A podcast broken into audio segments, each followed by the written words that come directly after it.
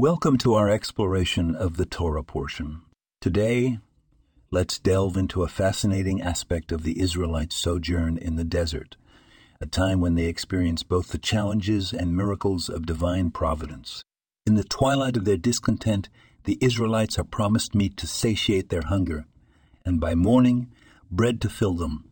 This bread from heaven, the manna, served not only as sustenance but also as a divine testament to each individual's place within the community.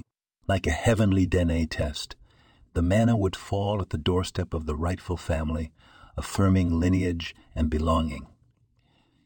Life's greatest challenge often lies in the struggle to earn a living.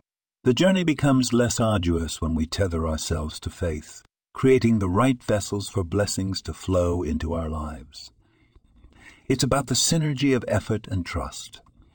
There's something unique about the taste of food on Shabbat, a day of rest and dedication to the divine.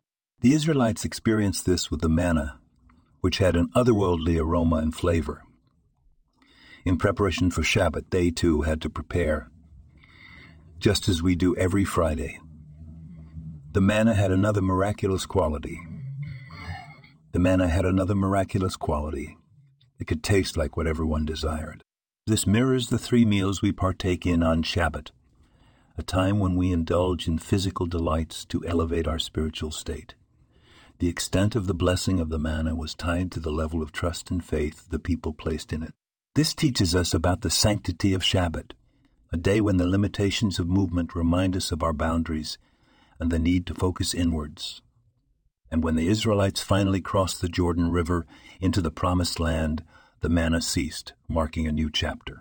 This cessation also links to the matzah carried from Egypt, suggesting that it too shared the divine taste of the manna, a lasting reminder of God's provision. This podcast was produced and sponsored by Daniel Aranoff.